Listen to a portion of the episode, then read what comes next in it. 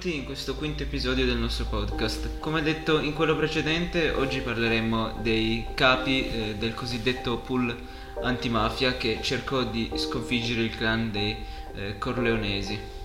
E vuoi iniziare te, Andrea? La lunga scia di omicidi che si lasciò alle spalle il clan eh, indusse lo Stato a reagire, facendo varare l'introduzione del reato di associazione di tipo mafioso del codice penale italiano, misura che dotò la magistratura italiana di un nuovo strumento normativo per la lotta contro Cosa Nostra. Per questo motivo il consigliere istruttore Antonio Caponetto decise di istituire un pool antimafia. Ma che cos'è un pool antimafia? Un pool antimafia è un gruppo di giudici istruttori che si sarebbero occupati soltanto della lotta contro la mafia. I più famosi rappresentanti di questo pool furono Giovanni Falcone, Paolo Borsellino, Giuseppe Di Lello e Leonardo Guarnotta.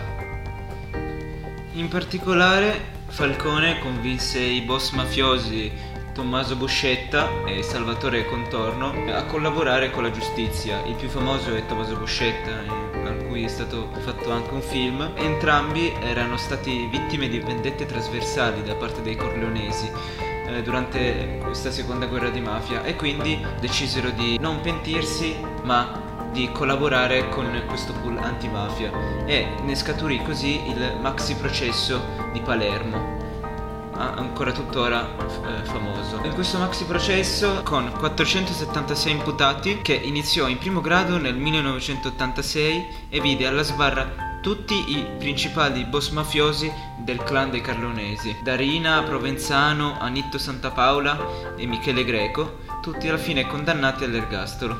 Ma quali furono esattamente le misure che introdusse poi lo Stato per contrastare appunto la mafia? Lo scopriremo nel prossimo episodio. È il nostro